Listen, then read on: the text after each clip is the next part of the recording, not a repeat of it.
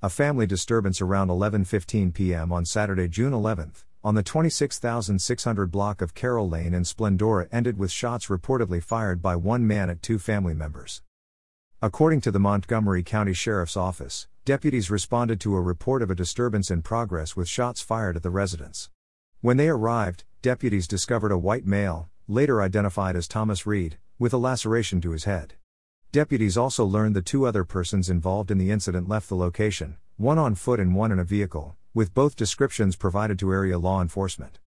With the assistance of the Splendora Police Department, Patton Village Police Department, and the Department of Public Safety, both persons were located and returned to the scene. Detectives with the Montgomery County Sheriff's Office Homicide slash Violent Crimes Unit responded.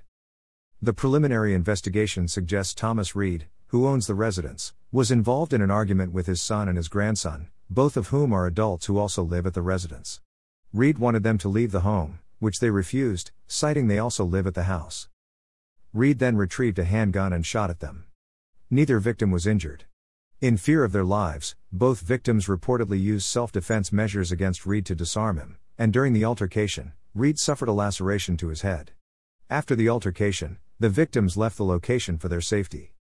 According to the sheriff's office statement, the investigation led detectives to believe Thomas Reed was the aggressor in the incident, and he was subsequently arrested and transported to the Montgomery County Jail, where he was charged with felony aggravated assault with a deadly weapon, family violence.